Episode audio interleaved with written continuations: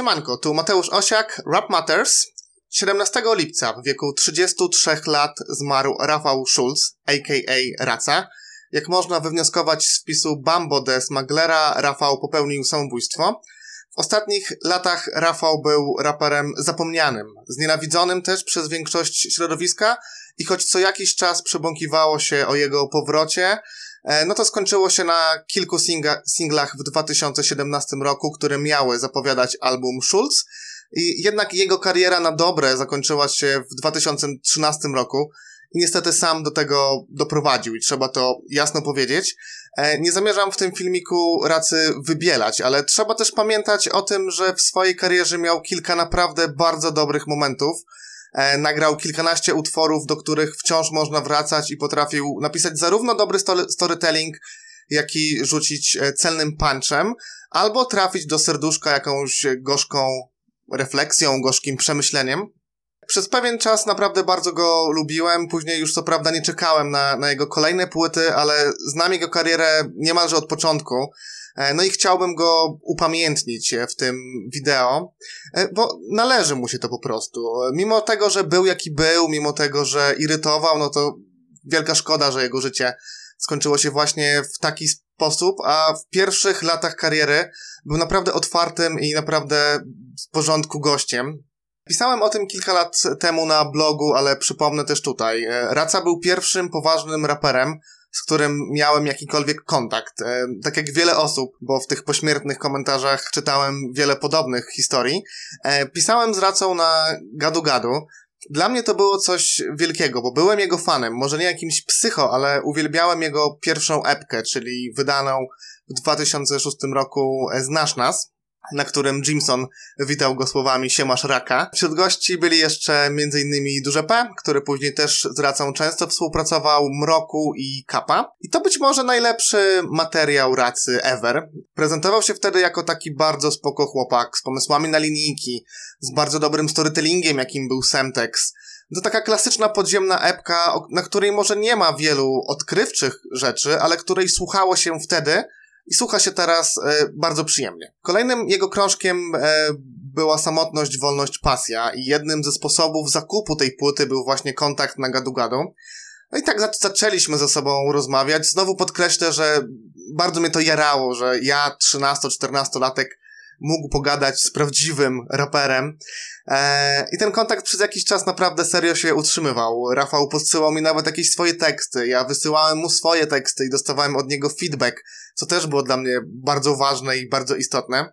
On wydawał się zawsze takim pomocnym chłopakiem, gościem takim nastawionym na kontakt, a nie gdzieś tam dystansującym się od tego. Płytę zatem kupiłem, był na niej Like Ike One, którego chyba właśnie tam usłyszałem po raz pierwszy, a całość no nieco mnie zawiodła, bo nie miała takiego repeat value jak e, Znasz Nas, chociaż Rafał znowu udowadniał, że potrafi opowiadać historię, potrafił przykuć uwagę choćby takimi e, wersami jak analiza tekstów prosta będzie, punch punch, kropka, punch, kropka, refren, a co ciekawe jeden z najlepszych jego okresów w karierze to był czas tuż po wyjściu e, SWP, i były tam tak zwane e, popłytowe single e, i to były dwa numery, jeden argument i mgła.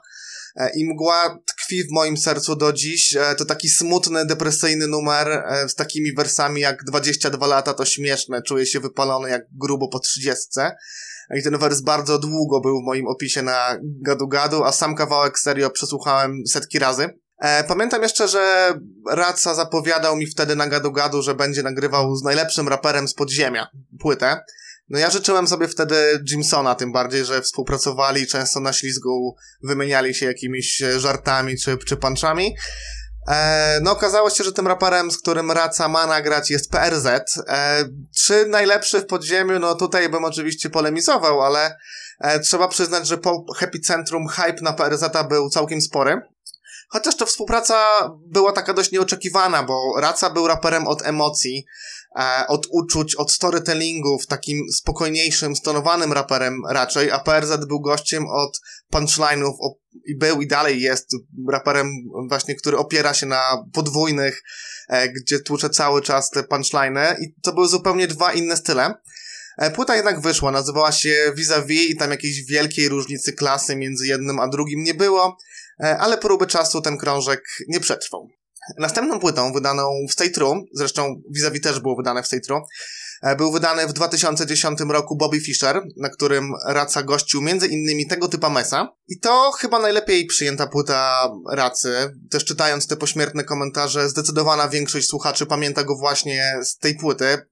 Przyznam szczerze, że mi się ta płyta nie podobała, bo Raca zaczynał kreować się wtedy na alkoholika, nie przebierał w słowach, gdy rapował o kobietach, e, stawał się taki dość bardzo antypatyczny, no i rzucał takie niesmaczne wersy jak Nie muszę leżeć jak Lech Kaczyński w folii na przykład. Niemniej było tam kilka hitów, e, jak Nikt nie ma na mnie wpływu na świetnym bicie No Name Full of Fame, jak koncept storytelling, dwa wyjścia, czy taki kawałek Mijamy się z refrenem Karoliny Baszak, E, no i mimo mojej niechęci do tego, że Rafał niemal, niemal w każdym kawałku nawijał o tym, że, że pije i jest lovelasem, no to trzeba przyznać, że tutaj z flow wjechał na wyższy poziom i że też bity dostał najlepsze w karierze.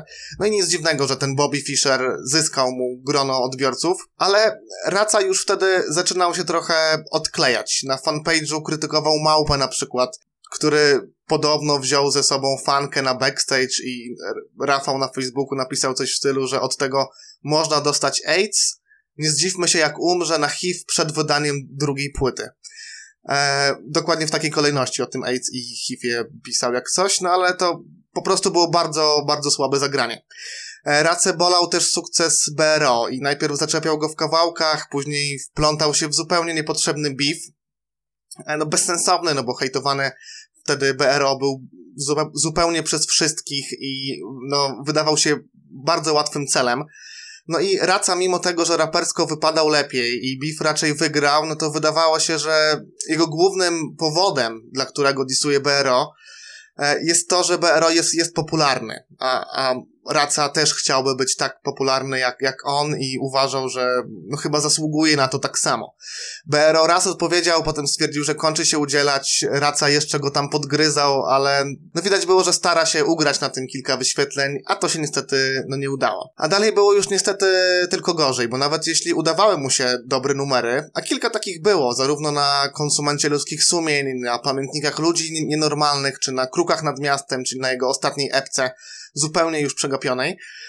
E, no to w środowisku on przechlapał sobie po pierwsze tym, że próbował wepchnąć swoją ciężarną partnerkę pod koła samochodu, o co ona oskarżyła go publicznie, a on publikując później jakieś rozmowy z nią na, na Facebooku poniekąd to potwierdził.